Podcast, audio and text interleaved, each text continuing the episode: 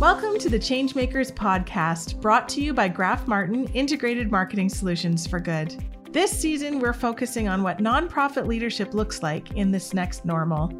I'm your host, Ellen Graf Martin, and each episode, you'll get to join me in conversation with some of my friends and peers in the Canadian nonprofit space who are change makers and groundbreakers across Canada and beyond. Let's jump in.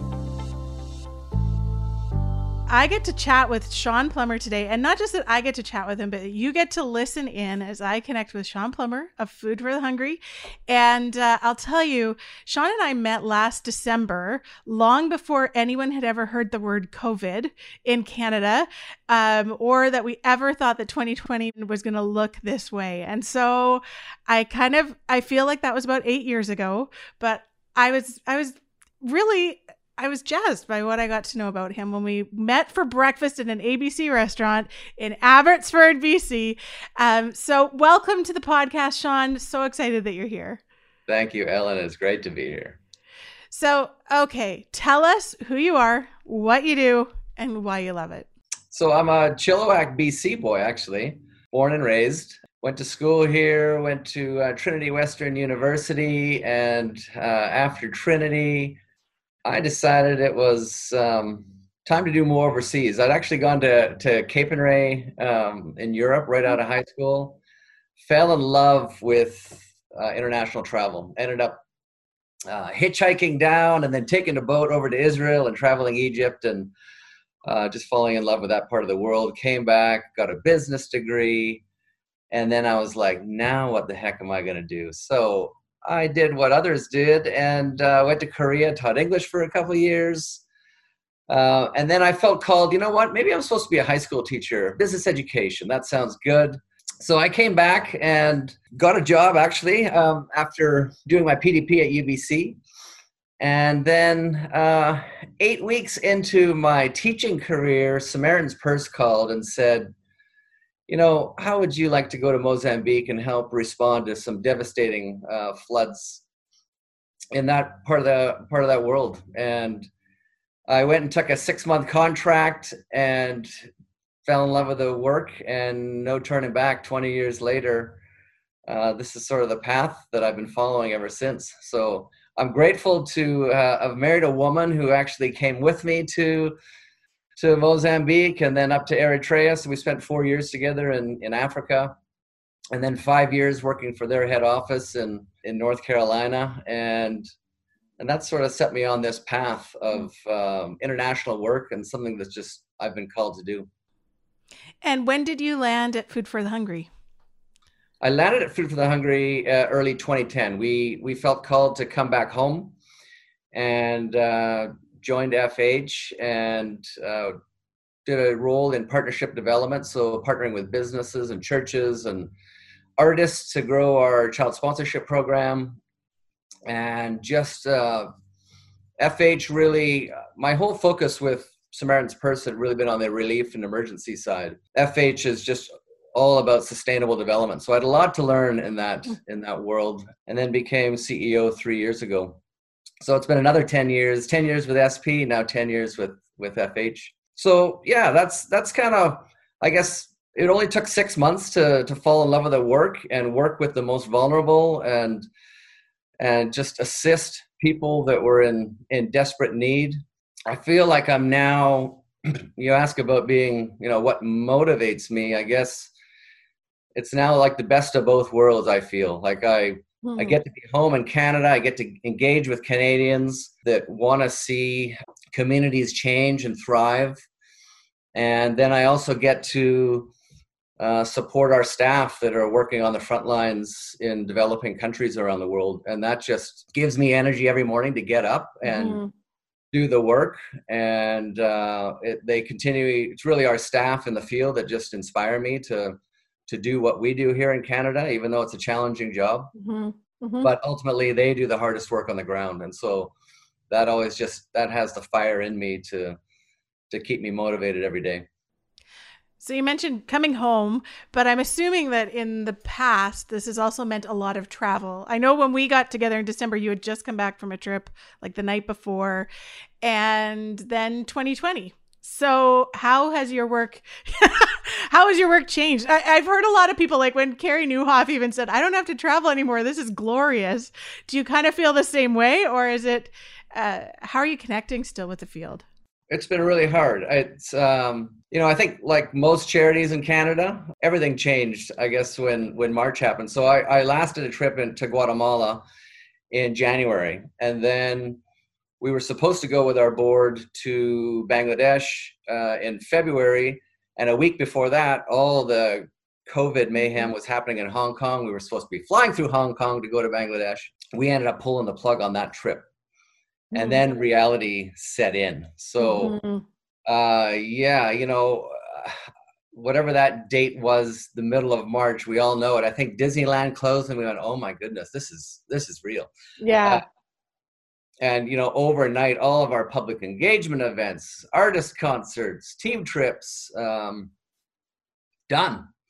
Mm-hmm. uh, and then we had to adapt. You know we're a pretty small team of 20 um, so we kind of quickly went to a hybrid model. Uh, a few staff could work out of our office and the others um, we all went home. I went into my uh, we call it my wife called it the bunker in our basement and uh, you know i was doing pulling 10 12 hour days and trying to figure out what that new reality was.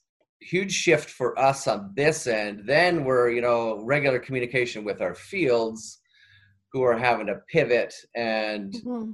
change the way they do things and quickly you know basically 100% of of the work they were doing all of a sudden was adjusting. Now every country is very different. We work in you know africa asia and latin america. So each country very different context. But you know they had to pivot to you know ppes and making sure and and a work for home situation for their staff as well on the ground and then working with our community leaders and our partner communities of what's the most uh, effective way that we can support them to get through. Covid seemed to ha- hit us before it actually hit a lot of our fields but they knew what was coming the wave was coming so Mm-hmm. Uh, it was more of being flexible and adaptable as we were being here in Canada. We also had to do the same with our fields and how we support them with our funding and kind of pivot that to make sure that you know they had flexible funding to to meet the greatest needs at that time so uh, hey you know our, our work is relational. That is one of our core values. And we have the trust with our community leaders. So our fields had to adapt very quickly to you know all of a sudden they were cut off from accessing a lot of the remote communities that we partner with. And they were doing you know trainings over whatsapp and cell phones. And so everyone had to mm-hmm. adapt and adjust uh, but the beauty of uh, walking with and partnering with communities for at least 10 years uh, we've got deep relationships so we were able to mm-hmm. keep programs going whether it's agriculture health sanitation, hygiene practices. Um, you know, keep the focus on supporting those communities as best we could. Mm-hmm. So major, major uh, adjustments for all yeah, of us. Yeah, major adjustments. And you know, it makes me think. So in international development, what you do is crisis support in a crisis. So you guys are kind of made for this. So one of my questions is, so what next? So yeah, the crisis hits. Um, you know, in in for Canada, I think a lot of us has, have kind of forgotten that there is a crisis. you know, we went into crisis mode in March, April. Like I think I've totally for I don't know that I lived through April and May because I don't like I don't remember them. I know total total amnesia. But it was that crisis, like it's that fight or flight or freeze, right? Um, but what happens next? And are the people that you work with globally still in crisis? Or are you in the what's next phase of that crisis? It's it's still really both. You know we're in a situation where you're probably aware of the you know the largest refugee camp in bangladesh with the rohingya and there's anywhere from 800000 to a million people. And you know fh we partner with medical teams international and providing primary health care and the un asked us to greatly amplify our work, and we were already reaching about 100,000 through four um, primary healthcare posts. But then it was, hey, can you guys now build a, a, a care center where and a treatment center for what we know is coming with COVID? So that's one example of kind of uh, you know crisis that uh, our staff in Bangladesh were already amongst it, but then even had to greatly increase um, their reach when it was already super challenging. Already super challenging to to uh, keep the staff working where they weren't starting to feel safe. Plus, then we were you know adding a, a treatment center and having to do a bunch of hiring. So just it's extremely complicated, just as we mm-hmm. know Mm-hmm. poverty mm-hmm. is complicated. Mm-hmm. Uh, COVID does make it worse. Um, so yeah, as, as, I mentioned earlier, you know, we 100% of our field operations have pivoted to actively prevent the spread of this disease. So and provide life-saving interventions and empower communities as best we can to thrive in the face of these economic uh, uncertainties. Um, so we've been it's the challenge of uh, I guess pivoting to more on the relief side, but we're also we don't want to lose momentum on all the good work that's been done on the you know on the sustainable commun- community development side mm-hmm. either. So mm-hmm. it's finding that right balance, making sure our fields uh, and our staff on the ground feel supported, make sure they have the funding available to ramp up their programs and scale to uh, not only reach and work in communities that are already working, but you know in many cases we're being asked to to expand and grow that operation so and it's it's forced us to even do more you know we're fortunate we're already a part of some alliances we know we can't do this work together and that's certainly mm-hmm. the future so we're a part of these great alliances where we're collaborating we're working together we're sharing whoever is the strongest on the ground takes the lead others come in and contribute oh, good. they can and uh, we've been fortunate to have a a donor base and a partner base in Canada that has been faithful through it and are walking with us and unbelievable response through the spring just continues to blow away us the the generosity that we're seeing uh, from people. I, we were all scared at, at the end of March, mm-hmm. planning with our board, what is this going to look like, and trying to do our projections for the next three to six months. And we've been very fortunate. God has blessed our organization the last five months. So we don't know what's coming, but that's kind of where we're at right now. I think it was Stacy Campbell that I was speaking to. Who's like, it's not a five year plan. It's not even a one year plan anymore. It's like a three month plan and another three month plan yeah. because, like, I'm ready. As the meme says, I'm ready for some precedented times. I'm really tired of unprecedented. Are you yeah. finding the same thing? Oh, absolutely. You know, talking to the the planning, we you know we kind of a fixed three year strategic plan well that's out the door we're going to yeah it's quarterly it's rolling it's uh thankfully our our board has adjusted and adapted along with us and uh you know we we've just gone through our budgeting season for the next fiscal year and to, to you know try to figure out the assumptions that we're trying to make for the mm-hmm. coming year really is impossible mm-hmm. so it's got to let's do our best plan and let's adjust along the way. And uh, thankfully, we have the support to do it. What would you say to a board that isn't sure what to do right now? if you've got a good board, say tell us how a board can support a leader. We yeah, we have a board that's really just a governance board, and so they really give the freedom to myself and our senior leadership team, and um, they're a listening ear. They're encouraging and we've got a board chair that's really shaped this board and in, the direction we've taken we've got amazing leaders um, and they kind of say hey you guys you guys know the work. You're you're collaborating with your fields. You're collaborating with partners across canada. You know we practice open book management so our eyes are on cash and um, you know we've got good management practices that the whole team participates in. So we're really monitoring things along the way. And and we're yeah we're grateful that they're you know they're not they're not hands in they're hands out. And so to other boards and other leaders i guess i would just encourage that. We i guess it's I, a lot of the practices I, am fortunate to step in um, past ceo got a lot of things in place that we've now you know we're seven eight years practicing that have just been really healthy uh, hmm. rhythms and habits for our organization that we've been able to keep going. Um, so we've been digital for years. Uh, we were just set up for to respond to what COVID brought, um, mm-hmm. even though we were scared. you didn't know what was coming around the corner. Our team's been able to adapt and adjust uh, really quickly. So we're fortunate for that, and yeah, grateful for our board that's just really walked with us. We we kind of stepped into the monthly board meetings, you know, April through July. That was really helpful just to make sure, hey, we got a sounding board to make sure that we were making the right decisions and calls along the way. And they've just been fully encouraging and supportive. So we've been oh. I've been very grateful for that. Yes. Well, and I think one of the things you said there that you may not have even noticed is that you said we were scared. And I think every single nonprofit in the country was probably scared. If they were sane, they were a little bit scared. But I don't know if anybody felt safe to say that. so having a board that lets you feel safe to say I'm a bit I have no idea what's happening because this has been a scary year. 2020 if nothing else has been scary. Yeah, I'll, I'll admit it. I, I, you know, I can put a, I can put a strong face on. You know, I think if we had been devastated financially as well, it would have been way worse. Uh, and hey, I've been a part of all the surveys across the country. I know uh, it's, it has been devastating for a number of charities, and we don't know what's coming. Like I said, it's hard to project mm-hmm. what calendar year end is going to bring and and things. Um, mm-hmm. But yeah, I think you know our staff.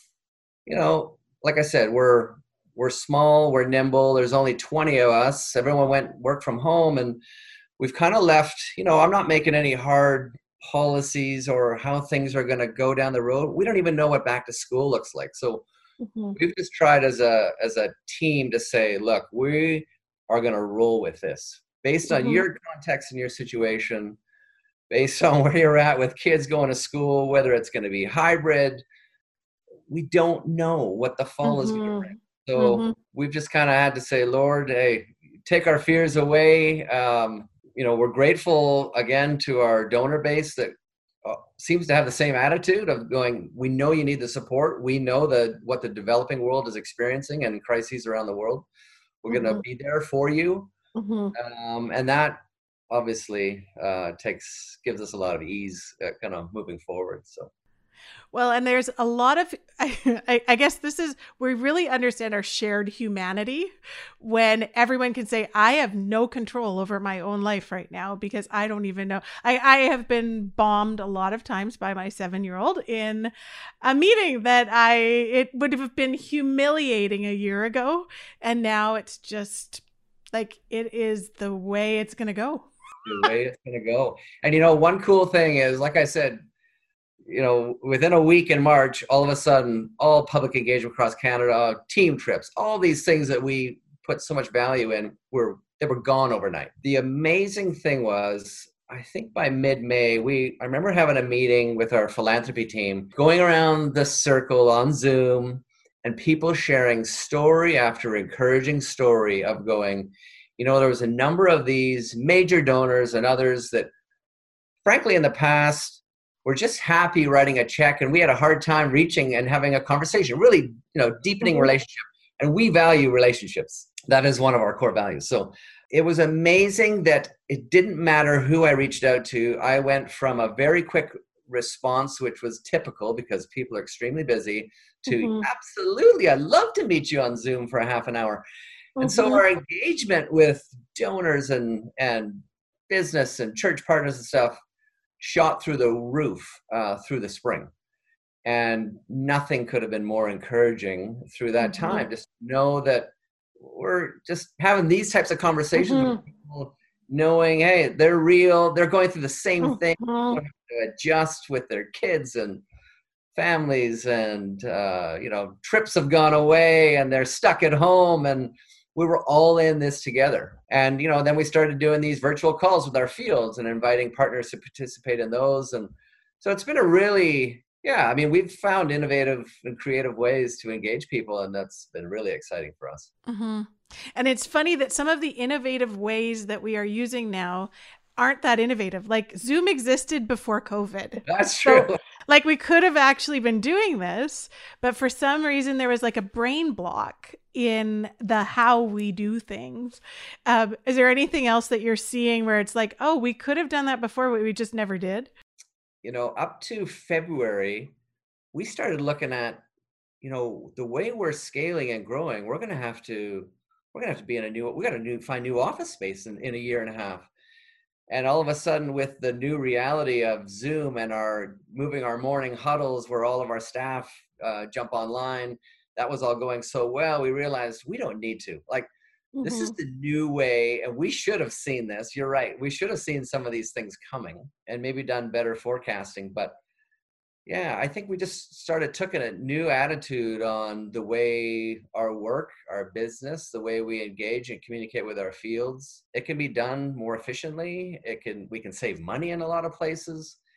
We just need a, a common meeting place now i think going forward where we all connect maybe a couple days out of the week but the rest mm-hmm. uh, we can we can i've learned this has been an incredible pilot project we've been afforded i think to know that we can trust staff to adapt. It's not that working from home means less productive.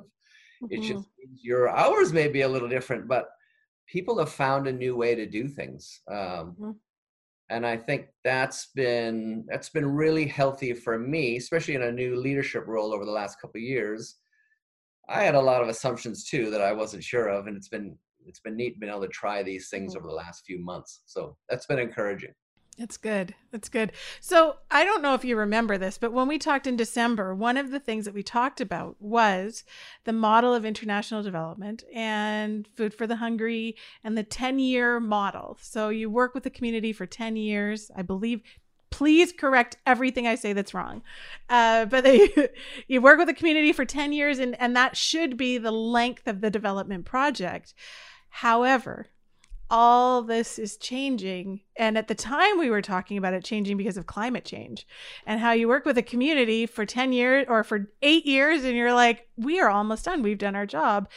And then an earthquake hits, or a hurricane, or a typhoon, or a drought. And so, or COVID. So, now how does this change? Like, is it, are you, I'm assuming you're seeing this even more now. And so, how do we change our thinking on even philanthropy around a project having an end date? Yeah, I think it's important to still go in. Um, the exit strategy is very important. I think it's right from the start. It's the it's how we build relationship and how we build trust. And, and when I say we, I'm talking our national staff in these countries um, that have that conversation with community leaders. So you know they have those conversations at the government level of where are the most vulnerable pockets in each of these countries that we work in. And then it's um, you know once it's all agreed with government and then community people that are motivated to change and they really they know where they want to be in 10 to 15 years. Those are really a great fit for food for the hungry. We can come alongside we walk with them but it's still following that healthy poverty alleviation model of it is community driven it ain't it's not donor driven it's community driven it's com- it's community led um, and you know it's that local um, asset development uh, having them having the awareness of the assets that they already have within their community and then wherever those gaps are that's where uh, a food for the hungry canada can come alongside and then we connect partners in canada to financially contribute and build relationship and then there's that beautiful mutual transformation piece that comes together so we don't want to lose that. Um, you know, it's funny in conversations with some of our African staff, they're like, COVID, like, like there's 30 other things on our list we're already dealing with. COVID is just another one. And you know what?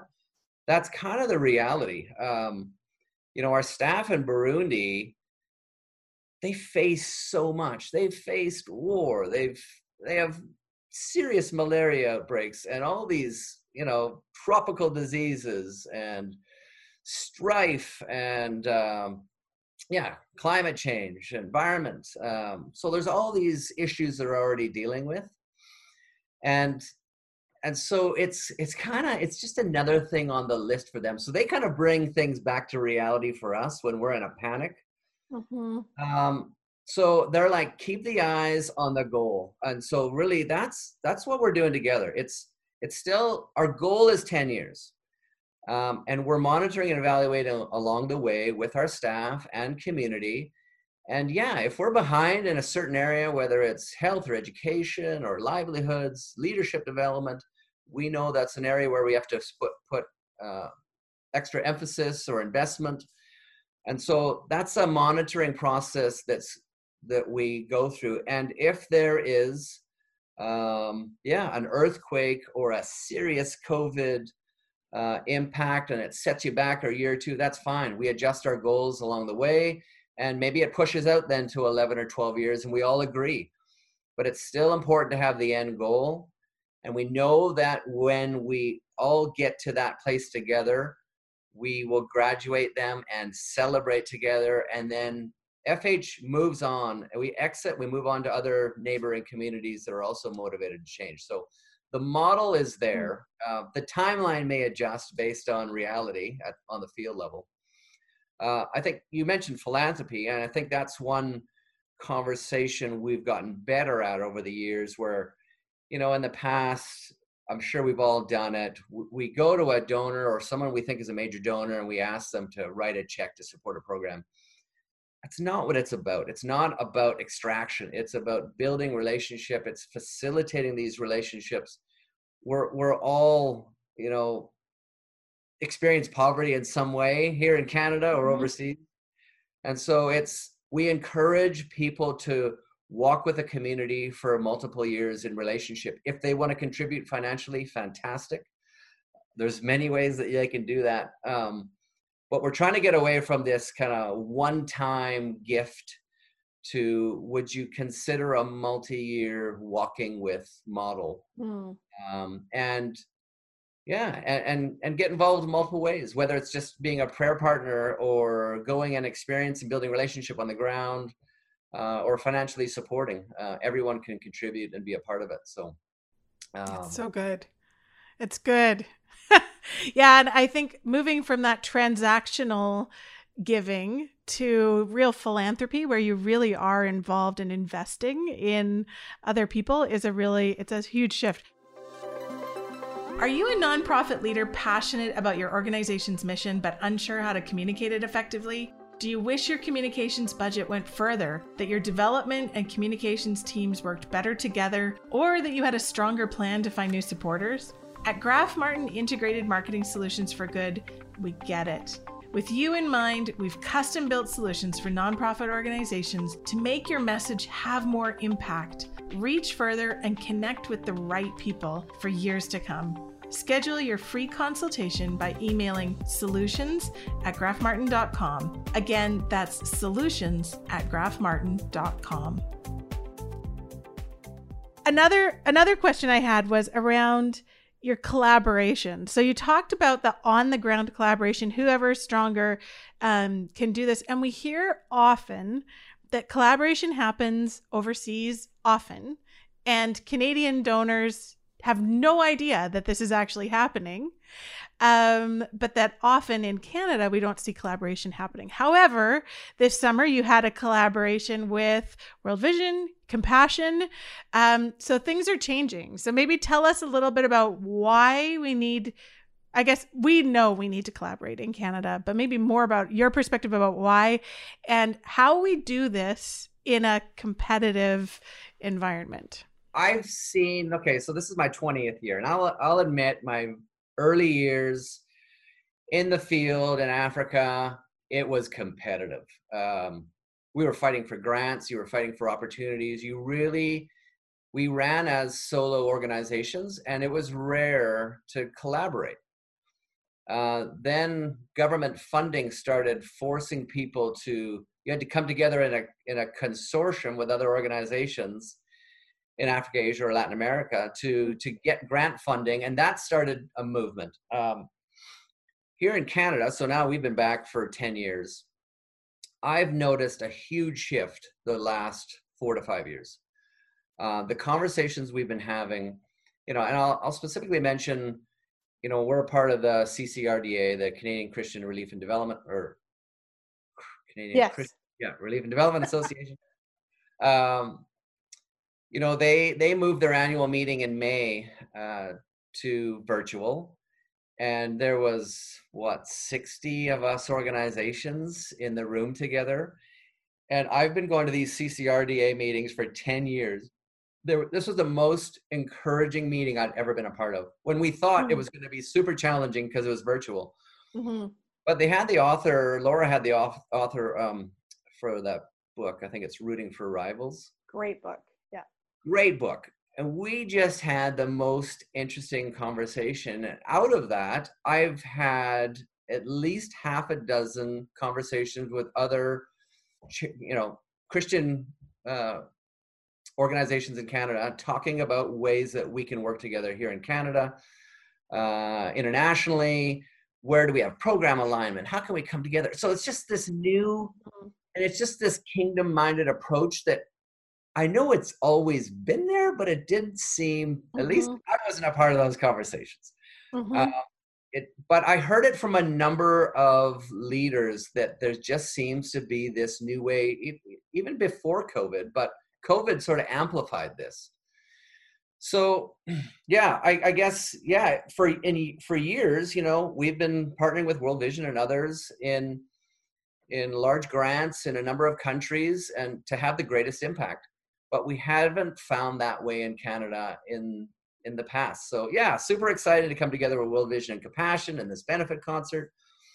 And and then like I said, having a number of these other conversations, and I know other leaders are too. So and it's not just looking for funding opportunities. It's it's mm-hmm. program impact. We're looking at countries where we're already operational where we would be stronger together.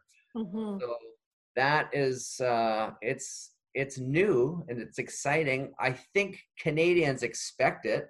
Mm-hmm. Um, and I really hope that's one thing we can push forward. And that's an, mm-hmm. one of the encouragements I have for other leaders as well. Just we get stuck. You're running, essentially, you're running a business, you're super busy, but you, we can't go at this alone. And, mm-hmm. um, you know, I've read a few articles during COVID, trying to remember the name of one right now, but in the end, it's basically we either need to transform the way we do things or die well, which means there's going to be a merger or an acquisition happening. And, and mm-hmm. I guarantee you it's coming in our sector pretty soon, mm-hmm. uh, if not already, or you're going to die badly. Those are kind of the 3 mm-hmm. options going forward. Mm-hmm.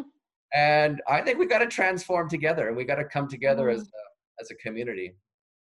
So if if there's a leader saying I want to collaborate but I have no idea how to do this because we have competed for the same donor dollars for years.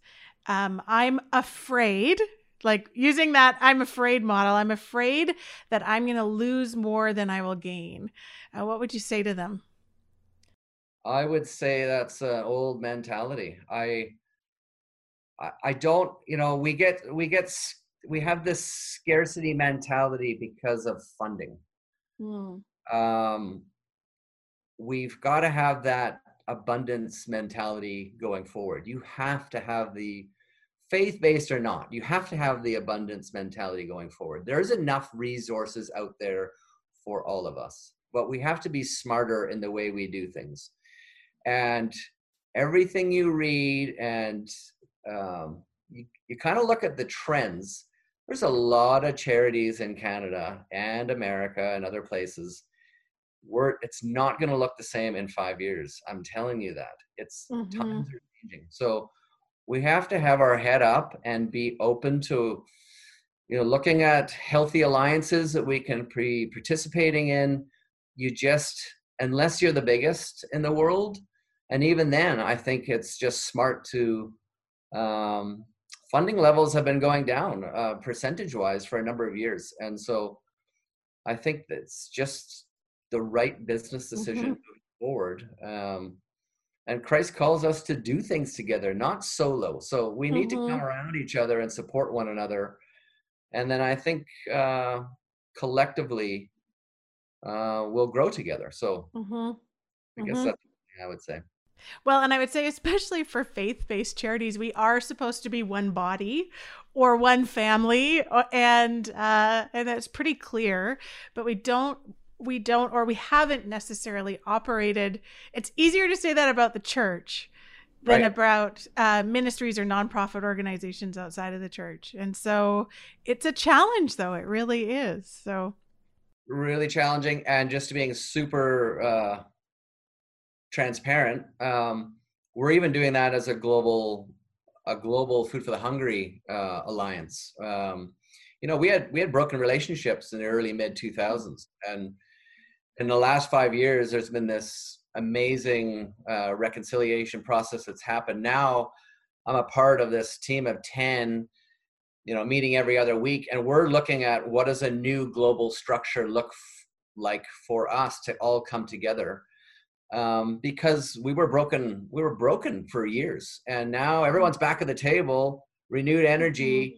clear on vision purpose promise uh, mission going forward but now it's all right what does that global structure need to look like for us to be a thriving organization in 5 mm-hmm. 10 plus years mm-hmm. very much a part of that conversation is we're not doing this alone so what other like-minded organizations do we need to align with um, in order to be thriving down the road. So, mm-hmm. yeah, I, am sure many are having that conversation right now. They uh, are. Yep. And that's yeah, that's my encouragement. I think I think we have to be having that conversation. Yeah. Yeah, and you aren't the first leader. So thank you for your transparency because you aren't the first leader who has told me that exact same thing that we have had broken relationships in our own uh I don't know what is it called fraternity what like our oh, own association whatever yeah. yes whatever it is Alliance. we've had alliance we've had those broken relationships.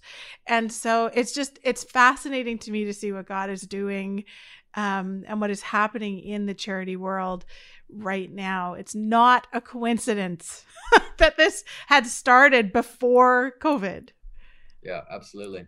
It may have accelerated the fire to be really honest but accelerated and it's made it super challenging because we can't all come together. I'm on these calls with korea and japan and it's hard but yeah. we're also in this place where we know God has called us to this time right now where we are all back to the at the table together mm-hmm. and it's it, it's only um, because of yeah reconciling and we're clear on where God is calling us as an organization now we got to build a structure that supports that vision he has for us so so okay here's a question personally as a leader is there anything that you have stopped doing during this season that you're like, I am not going back there. I'm not doing that. I know some some people have said the travel thing, like I used to travel three weeks out of the month. I am not doing that anymore. Is there anything that you have said? Yeah, well, like I said, um, you know, it's been digital first for us, thank goodness. And it's kind of the same things I think looking back. I, I felt we were in a good place to quickly adapt uh, to the new way going forward. Um, and a big part for me, and I, like I said, it's I'm I'm grateful for the opportunity to see.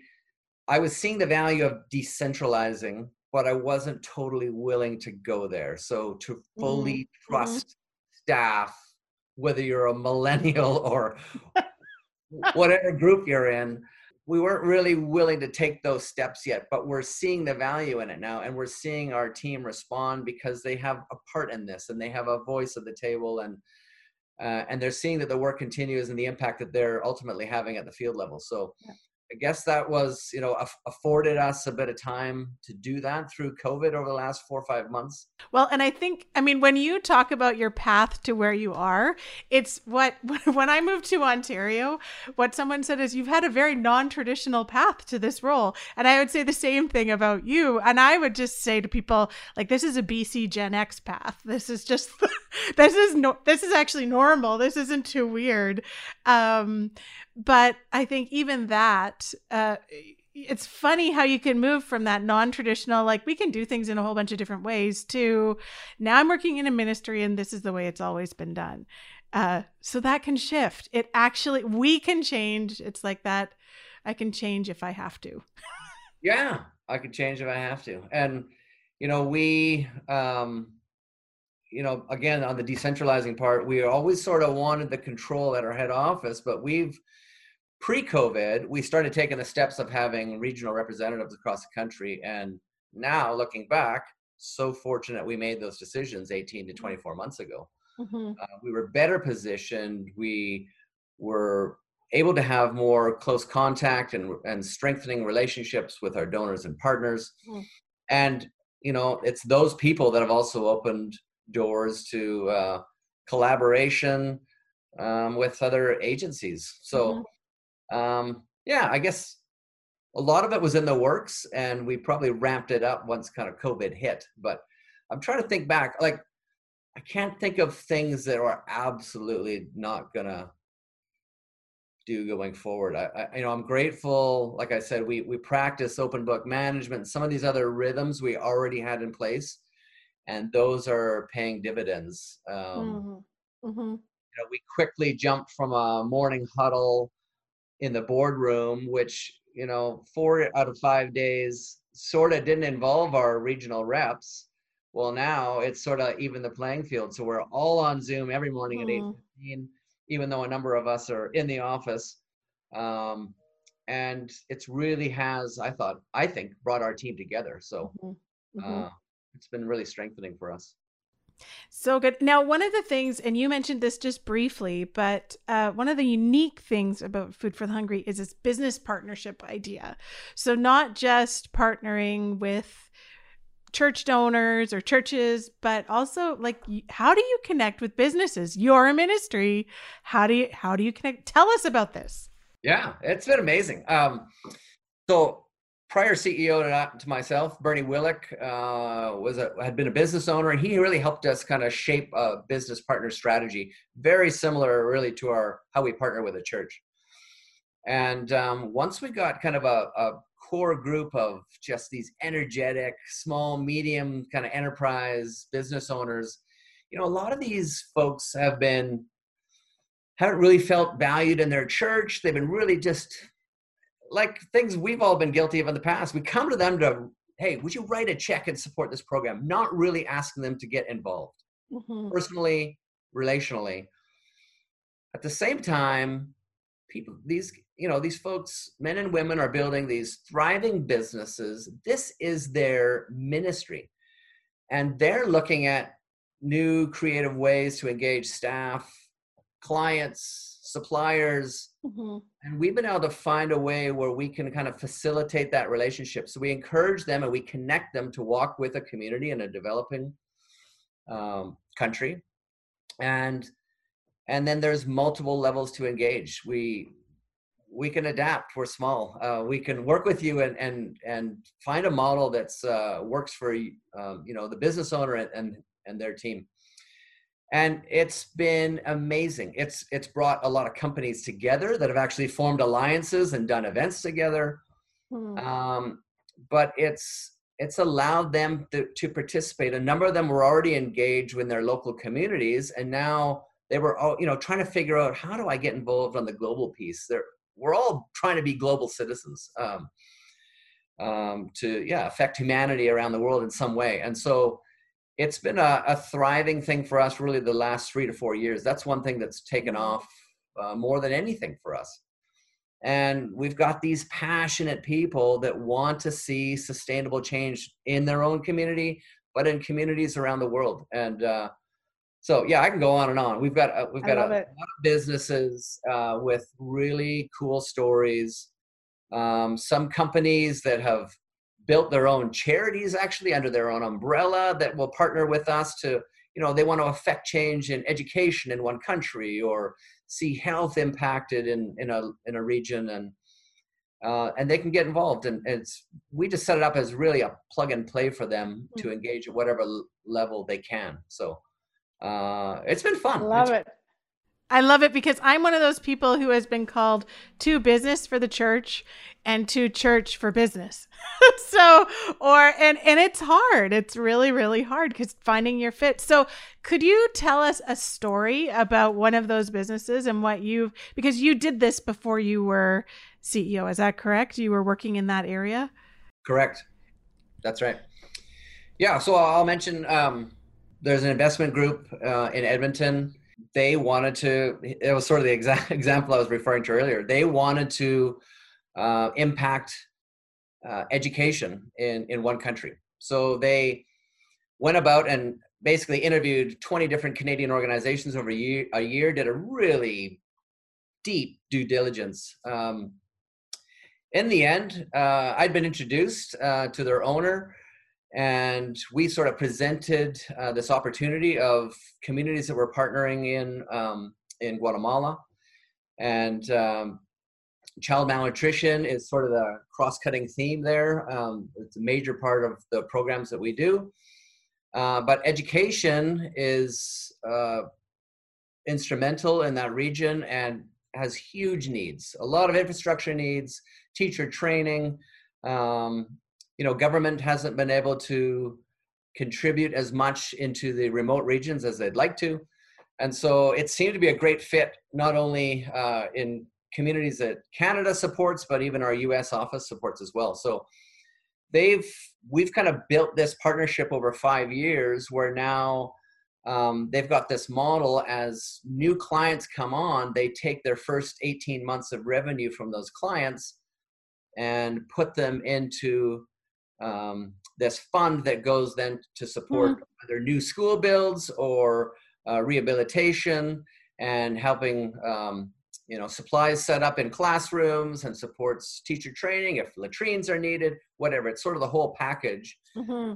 and as they grow um, their client base and their revenue base the more they're able to do with us so this is a partner that's looking i mean they're already looking 10 15 20 years out of having major impact and really affecting a large you know a large part of this country. Mm-hmm. so that that'd be one of the kind of bigger partnership examples uh, that's been super exciting. You know it's slow to develop. You got to figure out how to work well together. We had a lot to learn from um, a business like that mm-hmm. when you're a charity but you know we need to sharpen up our our the way we do our business operations as mm-hmm. well so, and they were they were new to the international development world and what sustainable community development meant and how all these sectors need to come in and really uh it's got to be a holistic approach if you want to see sustainability so mm-hmm. they can affect change in one of those areas and that's super exciting for them and motivates their team motivates their clients and uh, yeah. it's it's been so really good. good been exciting to do it together. Yeah, I love it. I love it. Well, this this has been rich. this has been really good. We could talk forever, but I have one well, I have two last questions for you. The first is if someone wants to find out more information about you, Food for the Hungry, how do they find you? Uh, fhcanada.org is our website. And then, yeah, FH Canada um, through our, any of our social channels LinkedIn, Facebook, Instagram, Twitter. Uh, we have a blog on our website as well, so there's there's multiple channels uh, of engaging with our organization. Uh, or just call us. Um, go to our website and uh, phone phone our office, and you'll connect uh, with someone for child sponsorship, or uh, Carissa, who's a lead, our director of philanthropy, or you know, call me. There's multiple ways to get in touch with us. That's so good. So if there's a business leader listening and they're like, what do I do this year? This is a great option too. So you can be in touch. And on our website, it gives examples of uh, uh, partnerships that are already happening. We have some businesses and churches that are listed and, and what those relationships look like. Perfect. Okay. So last question is, is there anything else you would say to your peers across the country as they just kind of we're going into this next season. Everyone's a little tired. That's what I'm seeing. Everybody's a little tired. We're coming out of crisis mode into next. I'm not calling it new normal, but next normal because it changes every day. What would you say to them? I would say, and I'm guilty of this, um, super important to just keep those healthy rhythms going for personal life as well as work life um, you know, whatever that work life balance is. I don't know if that's possible, but it's just finding healthy rhythms that work for you and your family and you and your organization. So mm-hmm. that would be one thing. Um, the other thing is don't go at this alone. You know, we kind of talked about this earlier. I think it's it's super important as a leader, especially now. You need to have a group of peers around you. Um, mm-hmm you've got to be learning and sharing and being vulnerable and uh, i'm i've been fortunate i did the Arrow leadership journey about four years ago and i've got a, a group of gentlemen that are also leaders and we share get together monthly and that's been huge for me uh, and then connecting with other charity leaders. So that would be another encouragement just to Mm. make sure you're not going at this alone during this time. And then, yeah, let's let's talk. I think there's, you know, be a part of these CCRDA, CCIC, these other memberships. I think it's really important right now to be, you know, part of the conversation of we've got to find ways to collaborate and partner together. We'll we'll do better then at coming alongside the Canadian Church with healthy poverty alleviation resources, supporting Canadian business. Um, we've got to find new creative ways to be doing these things together. So Mhm. uh, that would be my encouragement. I think we've. I'm fortunate to have a great team who's really outward looking and great at relationships, and they're building a lot of these things uh, together. And I would encourage others to be doing the same. So good. And I I suspect people will feel like they found a friend today uh, in you, Shawn Plummer. So people may start phoning you, just so you know. That's fine. This is good. This is very good. Well, I'm so glad you joined us today. Thank you. Thank you for this. And uh, I am going to be tracking with what you and the team there, because I think I've heard rumblings of a podcast happening there too. Oh, there so are rumblings, yeah. there are rumblings. So things to follow up on. So glad to connect with you. Thank you, Ellen. Good to be with you today. Thank you for listening to this episode of the Changemakers podcast, brought to you by Graf Martin Integrated Marketing Solutions for Good. Graf Martin is Canada's leading integrated marketing and communications agency for nonprofit organizations seeking to do more good. If you need an agile, full service marketing agency to move your organization forward, we get it. Visit grafmartin.com to learn more and schedule your free consultation so that you can do more good.